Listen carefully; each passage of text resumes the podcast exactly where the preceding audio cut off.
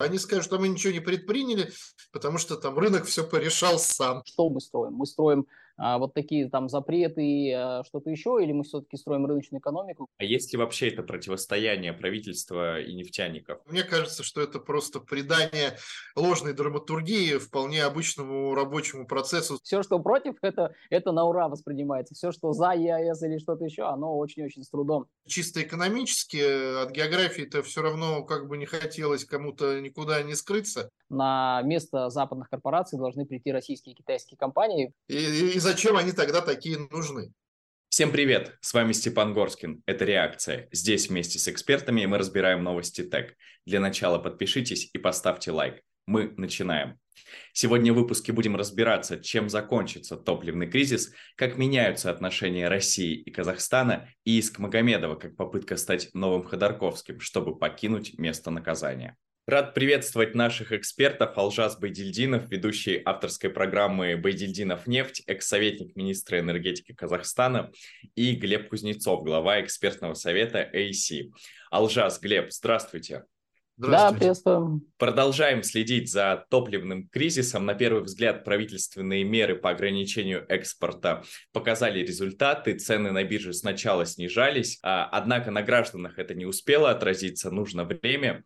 И более того, после некоторого э, времени э, цены опять поползли вверх. Э, Глеб, Вопрос к вам. Две недели назад мы уже обсуждали, какие меры нужны для выхода из кризиса. Не кажется ли вам, что правительство после критики президента пошло по пути командно-административных мер, а не рыночных механизмов? Ну, не то, что кажется, а так оно и есть, но это, как говорится, не баг, это фича. Да? То, то есть чиновники Паровоз ездит только вперед, чиновники не могут, особенно после достаточно жесткой прозвучавшей критики со стороны руководства, не совершить резких администрирующих шагов, да, не попытаться принудительно поменять правила игры, игры для игроков рынка, иначе им будет просто нечем отчитаться. Их там спросят, а что вы предприняли э, значит, в ответ на критику. Они скажут, что мы ничего не предприняли, потому что там рынок все порешал сам. И, и зачем они тогда такие нужны? То есть ответ любой администрирующей структуры, к сожалению, всегда предрешен на любой кризис. Да? То есть это всегда обязательно меры административного принуждения. Надеюсь, и даже я бы сказал уверен, что сильно рынок это все, так сказать, предпринятые шаги административного принуждения не порушат, и в конечном итоге, значит, все выправится, опять же, не то чтобы само собой, но близко к тому. Заводы, которые ремонтировались, выйдут из ремонта, произойдут какие-то логистические маневры и так далее и тому подобное, и все получат возможность отчитаться, что в ответ на критику предпринятые шаги показали исключ... исключительную эффективность. Мы видим, что ФАС уже возбудила первые административные дела из-за повышения цен на топливо. Как вы оцениваете эти меры? Ну, это туда же, да, то есть я, в общем, э, ничего нового тут не скажу. Всем нужно показать огромную, колоссальную работу. Всем нужно показать, что вот, вот благодаря их усилиям значит, зло побеждено, ситуация исправлена, там, прокуратура, и, и каждый, каждый, каждый администрирующий орган в своей области, в меру своих полномочий совершают эти шаги, да, ФАС возбуждает дела, прокуратура возбуждает дела, министерство, значит, пишет новые там инструкции, письма и так далее и тому подобное. То есть это, это, это к этому надо быть готовым. Э, не возлагать на это каких-то, так сказать, э, огромных надежд по реальному исправлению ситуации, но понимать, что ответ любого, повторюсь, органа государственной власти любой страны мира на кризис является абсолютно единообразным. А не кажется ли вам эти меры воздействия популистскими? Не грозят ли они дальнейшим разрегулированием рынка? Ну, я бы дела ФАС не назвал таким уж прям популизмом, да, то, то, то все-таки в значении, в классическом политологическом значении слова популизм, это значит ориентация на самые, так сказать, э, низменные, что называется, чувства и эмоции граждан, не хотелось бы, значит, в этом обвинять наши уважаемые компетентные органы. Да? То есть это не популизм, это реализация их э, конституционных э, и правовых полномочий. Другое дело, что, конечно, должна быть рамка того, что ну, не навреди, да, как, как, как в медицине. Э, отрегулировать в кавычках можно все, что угодно очень быстро, а потом ты что с этой регуляцией будешь делать? Потому что любое, любое, любое ограничение, оно как бы принимает, нет ничего более постоянного, чем временного. Да? Вот принимается какая-то временная мера, а потом выясняется, что эту временную меру никто не в силах отменить, и она влияет, причем зачастую весьма деструктивно на ситуацию. Я надеюсь, что в нынешнем случае правительство, где все-таки руководят достаточно такие твердые, значит, рыночники, они не будут слишком сильно ломать, так сказать, рынок, не будут слишком сильно администрировать то, что не нуждается в администрировании. Алжас, можно ли сравнивать ситуации в России и в Казахстане, где большой экспорт нефти и дефицит нефтепродуктов? А, частично да, но, как э, Глеб заметил, нет ничего более там, долгосрочного, постоянного, чем временное. У нас, в принципе, эти запреты вводились э, периодически на 3 месяца, на 6 месяцев, продлевались. В принципе, тот приказ, который сейчас, например, действует по ограничению вывоза, он, если не ошибаюсь, был в 2018 году э, введен, и затем его перманентно продлевают, иногда дополняют какими-то нефтепродуктами, иногда там что-то оттуда убирают, ну, смотря а есть ли там профицит на внутреннем рынке. Я вот э, хочу заметить, э, вот эта новость о том, что э, в России ограничен экспорт, да, ограничение на экспорт, она, безусловно, в определенной степени подчеркивает, а, скажем так, хорошую динамику взаимоотношений России и Казахстана. Почему? Потому что а, самым первым пунктом в этом постановлении Мишустина, премьер-министра, было исключение вот э, стран ЕАЭС из этого запрета, потому что Казахстан довольно сильно зависит от России по поставкам нефтепродуктов. Ну, я вот подчеркивал эти цифры, да, где-то 800 тысяч тонн мы по дизелю, это по году импортируем, при этом внутреннее производство где-то 5 миллионов. По бензину где-то 5 миллионов производим, 300-350 в год э, тысяч тонн ввозим, ну, плюс авиакеросин, понятно. И, естественно, если бы все вот эти критики в Казахстане, которые есть, которые чуть что кричат, вы, выйдем из таможенного союза и так далее, и так далее, вот их э, неплохо было бы э, вразумить, сказать, ну, вот вы вышли бы сам из ЕАЭС, из таможенного союза, ну, вот сейчас сидели бы без дизельного топлива, без бензина, потому что Россия в целом не обязана кому-то поставлять нефтепродукты, правильно? Своя рубашка ближе к телу, если на внутреннем рынке ограничения какие-то в виде предложения, то понятно, что это другие страны стран должно затронуть. Но у нас, к сожалению, а, такая информповестка не очень приветствуется, скажем так, в СМИ. все, все, что против, это, это на ура воспринимается. Все, что за ЕАЭС или что-то еще, оно очень-очень с трудом а, идет, очень-очень с трудом доходит. Но в любом случае, а, я думаю, что у России это действительно пока временная мера, и я думаю, что она в большей степени связана с курсом рубля, нежели с такими внутренними факторами. Потому что если глобально смотреть на цифры по производству, они, в принципе, выросли нефтепродуктов. А, мне кажется, просто сейчас экспорт стал действительно намного выгоднее, потому что вот именно курс рубля. И парадоксальная ситуация в том, что у нас тенге, как правило, не идет вслед за рублем день в день, да, но там через полгода, когда у нас а, ухудшается сальдо торгового баланса, оно, как правило, там, тенге, как правило, тоже идет вслед за рублем, то есть снижается. У нас сейчас пока такой динамики сильно нет, и, например, цены на 95-й бензин в России и в Казахстане, они сейчас, ну, плюс-минус сопоставимы. Традиционно это было там плюс 20-30% в России была цена выше, сейчас они примерно одинаковые, ну там оптовые, если сравнивать. То есть это такой некий парадокс, и в целом нам было бы даже выгоднее, например, импортировать, но вопрос в том, что в России, конечно, сейчас есть вот такие э, сезонные, скажем так, явления, я бы назвал их сезонными. Но в любом случае это не устраняет, э, как мы говорили, глобальную тему в Казахстане по дефициту нефтепродуктов, потому что сейчас наши НПЗ работают на пределе своих мощностей. Это, в принципе, и премьер-министр Ихан Смаилов подтверждал в прошлом году. И у нас запаса для увеличения производства нет. При этом автопарк ежегодно прирастает, там порядка 5-7% в год растет потребление в целом, промышленность. И мы до 30 года будем стоять в таком перманентном дефиците, потому что расширение ПКОП, это Шимкенский НПЗ, оно будет только где-то к 29-30 году. То есть в любом случае мы будем больше импортировать из России, и нам как раз-таки вот эта стабильность э, на внутреннем рынке России сейчас как никуда, как, как никогда нужна, как бы это парадоксально не звучало. Сотрудничество Казахстана и России мы еще вернемся позже. Глеб, почему правительство э, затягивает с возвращением демпфера и не вводит мер против серого экспорта? Ой, этот вопрос, мне кажется, скорее не какими-то внутренними, так сказать, инсайдами, да, на него можно ответить, а скорее, опять же, исходя из общей теории управления, теория, что называется, низковисящих плодов, то есть для того, чтобы э, ну, как бы что-то быстро исправить, необходимо заниматься тем, что делать, э, ну, как бы легче. Ты можешь уйти в долгий какой-то большой проект, исправить какую-то, значит, чудовищную, в кавычках, несправедливость, а, много над этим работая, но а, результат необходимо получить здесь и сейчас, и, соответственно, меры в кризис принимаются ориентированные на получение результата здесь и сейчас, а не на глобальное исправление ситуации на рынке до идеала. Я думаю так. То есть э, люди тушат пожар, а не создают э, какое-то красивое новое здание. В этом логика. А есть ли вообще это противостояние правительства и нефтяников?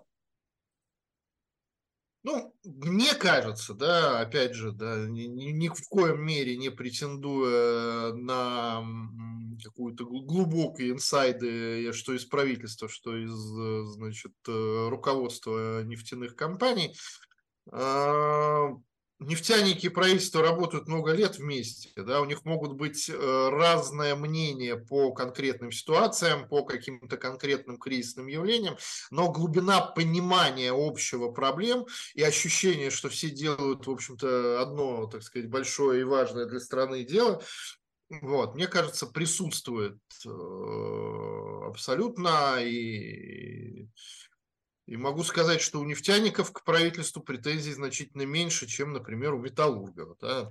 Если вот так сравнивать. Вот. А, то есть э, я не вижу, вот, вот тоже много, значит, опять же, телеграм-каналы об этом писали, что вот, значит, правительство решило так, а нефтяники, значит, чуть ли где-то под покровом ночи не собрались и сказали, ничего у вас правительство не получится, и бросили вызов и так далее и тому подобное. Мне кажется, что это просто придание ложной драматургии вполне обычному рабочему процессу согласования и устранения ну, неких небольших шероховатостей, а вовсе никакая, не какое-то антологическое э, противостояние рынка и регулятора. Можно ли назвать нефтетрейдеров э, спекулянтами топливом и надо ли с ними бороться? Ну, э, как сказать, в понимании, например, потребителей, э, безусловно, это спекулянты. Э, с точки зрения там бизнеса, ну, почему бы и нет. Я вот э, много изучал, кстати, у нас в Казахстане была некая волна вот критики, да, трейдеров, которые есть в Казахстане, считалось, что вот они снимают сливки все с рынка, и с ними нужно бороться, их нужно национализировать, это, в принципе, и случилось,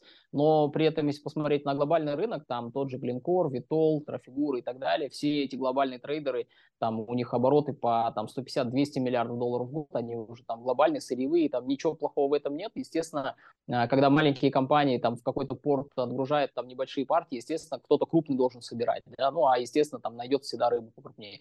Я думаю, что это в целом такая неотъемлемая часть экономики, тем более рыночной экономики. Здесь, конечно, принципиальный вопрос, я там с Глебом соглашусь. В итоге мы а, какую, скажем так, модель, да, какую строим, э, что, что мы строим? Мы строим вот такие там запреты, а, что-то еще, или мы все-таки строим рыночную экономику, где инвесторы должны видеть привлекательность в отрасли, да, и инвестировать, соответственно, вот там в какую-то отрасль. Это почему актуально, например, в Казахстане, я эту цифру всегда привожу, за последние 20 лет в Казахстане нет ни одного нового месторождения нефти и газа. Было там несколько небольших, которые разведаны во времена СССР еще были, и на них там плюс-минус наладили добычу, но в принципе новых месторождений нет. Почему происходило? Потому что внутренний рынок был перегнут вот этими э, обязательствами, э, запретами, регулированием цен и так далее. Инвесторам ни зарубежным, ни казахстанским просто не был интересен казахстанский рынок. Вот, э, мы с учетом того, что в 2025 году должны перейти к единому рынку ЕАЭС, все-таки будет вопрос, да, если в России будут сохраняться вот такие меры, в Казахстане будут сохраняться такие меры, то тогда это, в принципе, не единый рынок будет, а, ну, не рынок, да, он в кавычках там будет. Это просто такое единое какое-то администрирование должно быть, что вот сюда вы, вы, не, вы не вывозите, э, цена вот такая должна быть. Э, естественно, участники спросят, слушайте, это разве рынок? Это же какие-то опять ограничения. Скажут, ну, вот получилось пока так. Вот здесь, конечно, да, принципиальный вопрос, к какой модели мы придем. Глеб Алжа, спасибо. Тема топливного кризиса стала уже постоянной в нашей программе. Будем э, следить за ситуацией. А, И... можно дополнить, да? Я извиняюсь, пан. Да, да. Да, вы знаете, у нас э, летом, как вы помните, была такая аномальная ситуация, мы ее у вас тоже обсуждали, у нас э, все три крупных НПЗ одновременно практически стояли, то есть, ну, кто-то на плановом ремонте ППР проводил, кто-то там внепланово вылетел, и часть нефтепродуктов у нас импортировалась из России, там, в частности, 95-й бензин. Очень интересная ситуация сложилась. Она, в принципе, наверное, такая уникальная за многие годы. На стеллах АЗС э, были две цены. Была цена на казахстанский 95-й, который был в дефиците, и была цена на российский 95-й. Он на тот момент где-то на 30% выше был. Ну, тогда курс рубля был другой и так далее. А, очень было интересно понаблюдать за тем, что этот 95-й российский улетел практически меньше, чем через месяц. То есть он а, плане про, говорилось так, что 95-й сначала казахстанский уйдет, Потом люди вот нехотя будут покупать 95-й российский. На самом деле нет. А, Газпром нефть продавала, потом еще некоторые небольшие сети продавали. И, в принципе, мы увидели, что часть автовладельцев, а, понимая, что этот э, бензин хорошего качества, во-первых, во-вторых, что у него есть там более там такие функции, да, там, не знаю, там омывание двигателей и так далее, а, что этот бензин более технологичный продукт, они его покупали с радостью, причем, то есть а, вот это, вот, вот этот нарратив, который всегда есть, что вот высокие цены, и вот они там к чему-то приведут. Ничего подобного, автовладельцы готовы покупать. Переходим к следующей теме. Э, на этой неделе Казахстан и Россия подписали договор о транзите казахстанской нефти через территорию России на 2024 год. Казтрансойл планирует отгрузить через магистральный нефтепровод «Дружба» в Германию в 2024 году 1,2 миллиона тонн казахстанской нефти, что соответствует первоначальным планам на 2023 год. Алжас, как бы вы кратко сформулировали итоги встречи и что это значит для обеих сторон? Рынок э, по потреблению нефти в Германии это порядка 100 миллионов тонн в год. Там 1,2 миллиона, который поставит Казахстан, пусть даже он его удвоит, и это будет 2,5 миллиона тонн каким-то волшебным образом.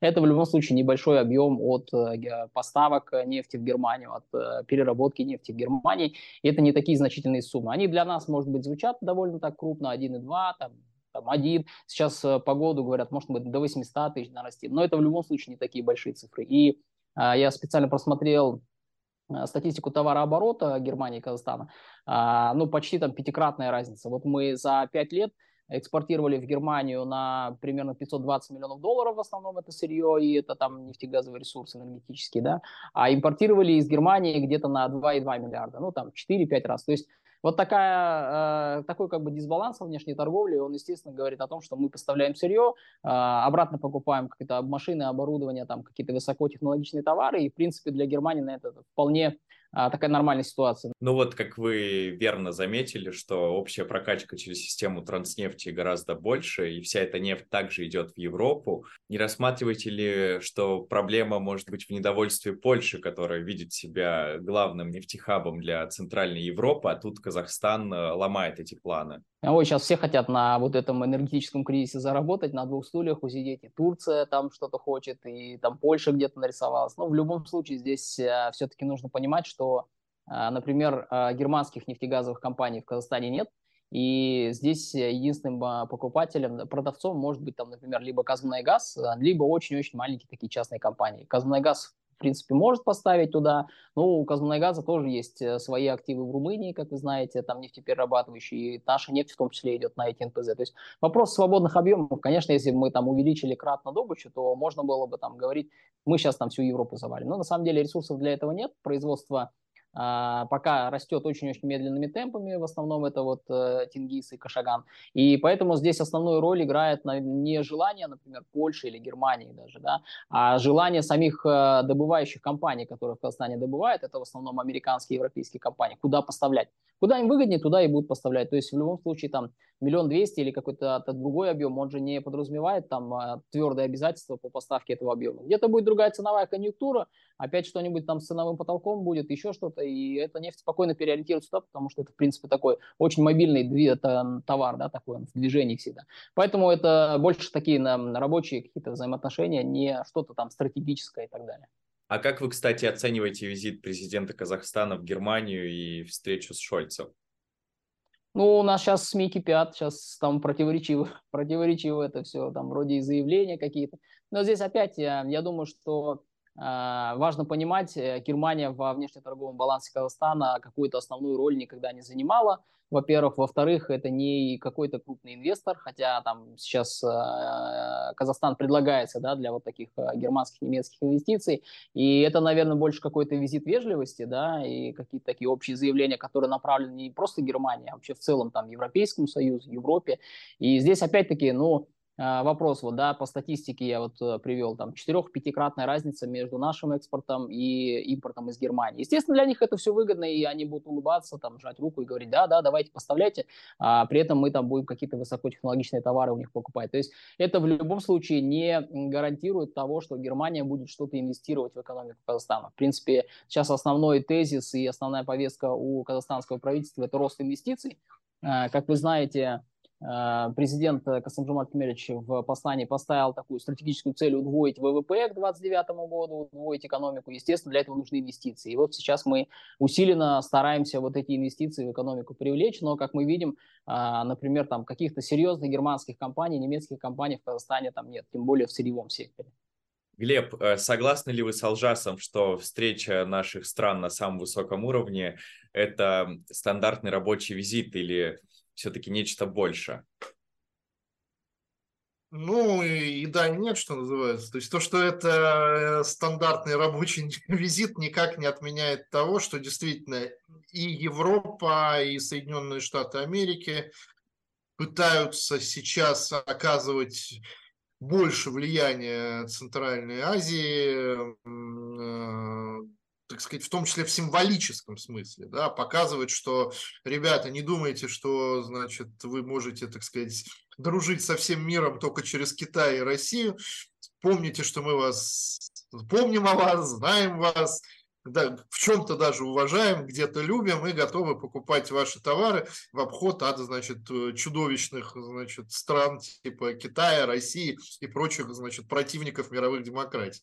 Вот. То есть вот это политическая, политическая составляющая сейчас как никогда на высоком, так сказать, э, уровне, и поэтому проходят встречи руководителей азиатских государств и действительно и на европейском уровне, и на американском, и эти встречи проходить э, будут и дальше.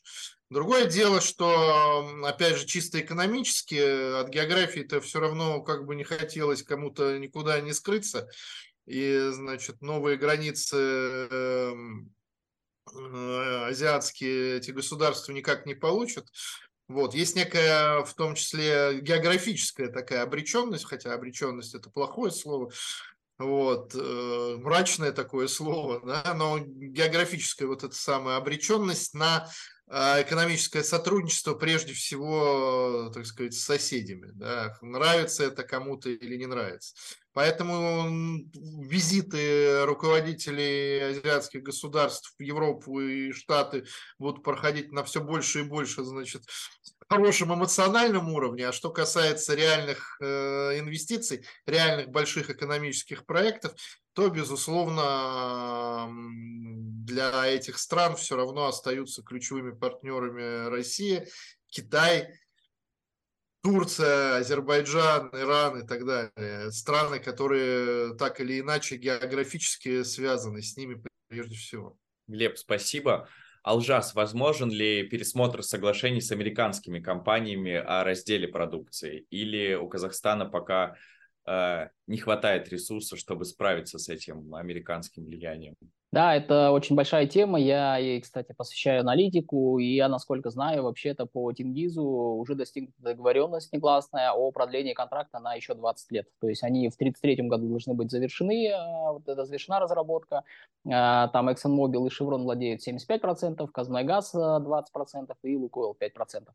А, богатейшее месторождение, запасы, очевидно, оказались больше, чем планировались изначально. И я вот, как говорю, говорят о том, что в Казахстане вот они договорились еще на 20 лет до 2053 года продлить этот контракт. А какие условия и так далее, это вот сейчас предмет для обсуждения, потому что, в принципе, там за последние два года Казахстан посетили, наверное, там главы или вице-президенты практически всех крупных нефтегазовых а, корпораций мировых, которые в Казахстане добывают, и в том числе, наверное, вот эти визиты, в том числе, они там кулуарно также обсуждаются. То есть здесь для Казахстана, я думаю, не должно стоять в повестке вот это продление контрактов, потому что, на мой взгляд, иностранцы получили очень шикарные условия на заре независимости. Понятно, что мы не знали ценность, там, допустим, нефти, у нас не было инвестиций и технологий для этого, но при этом это не исключает того факта, что э, эти контракты должны быть пересмотрены. На текущий момент э, пересмотр контрактов в какой-либо степени в Казахстане не рассматривается. Для этого у нас э, нет таких там длинных рук, да, и при этом, к примеру, международные суды, по которым Казахстан сейчас проходит, это дело стати там по нефтегазовым месторождениям, это другие там различные международные разбирательства, и они все оборачиваются против Казахстана. Они длятся, они длятся там, не знаю, десятилетиями уже, наверное, ну, может, не 10 лет, там, не знаю, 7-8 лет, а, Казахстан тратит на это миллионы долларов, потому что это э, судебные разбирательства в зарубежных юрисдикциях, и они все завершаются не в пользу Казахстана. В этих условиях, конечно, говорить, что мы там можем тягаться там с ExxonMobil или Шевроном, Exxon там, если не ошибаюсь, 5 миллионов баррелей в сутки добывает, Шеврон и а, там, я не знаю, ну, где-то там тоже, наверное, в районе 150 миллиардов долларов у них выручка, это в разы больше, чем годовой бюджет Казахстана есть. А, говорить о том, что мы с ними сможем тягаться, наверное, нет. Поэтому здесь, наверное, больше вопрос о том, как будет проходить вот этот переговорный процесс. Ну, а в принципе, то американцы такие дальновидные ребята. А, по КТК мы видели их заявления спорные. И здесь, наверное, не очень будет Казахстану, скажем так, комфортно с ними тягаться без какой-либо поддержки со стороны там России и Китая. И, в принципе, я в аналитике, не знаю, лет пять назад вообще говорил, что на место западных корпораций должны прийти российские и китайские компании. Мы должны пересмотреть эти условия э, СРП по более справедливым э, критериям, ну и при этом, естественно, пересмотреть, наверное, возможно, даже рынки сбыта этой продукции. Мы переходим к финальной теме на сегодня. Стало известно об иске одного из братьев Магомедовых, который спустя пять лет решил оспорить сделки 17-18 годов в том числе по продаже доли в новороссийском порту госкомпании «Транснефть». Есть претензии к Росатому и бывшим собственным доверенным лицам. Глеб, это неожиданное прозрение Магомедова, попытка стать новым Ходорковским, чтобы покинуть место наказания, или страх, что докажет его причастность э, к убийству первого вице-президента Центробанка Козлова, после показаний осужденного на 19 лет э, Алексея Френкеля о причастности Магомедовых э, к этому преступлению. Ну, мне кажется, что внутренний нерв э, этой истории заключается в том, что Магомедовы просто боятся, что их забудут.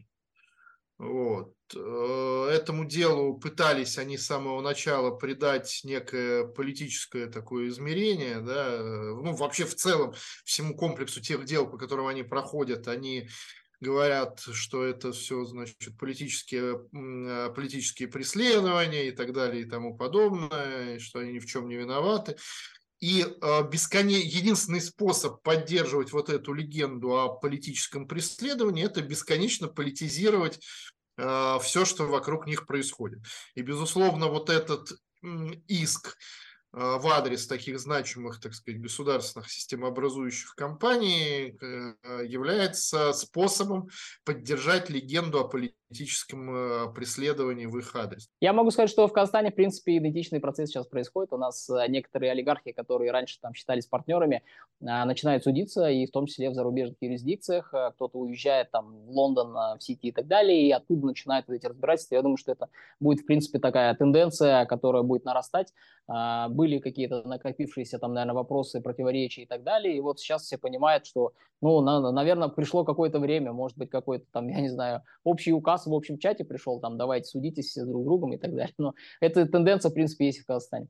Глеб, Алжас, спасибо вам большое, было очень интересно. Надеюсь, мы внесли ясность для наших зрителей в эти сложные темы. Мы обсудили главные новости ТЭК на этой неделе. С вами был Степан Горскин. Делитесь вашим мнением в комментариях и до встречи в следующих выпусках.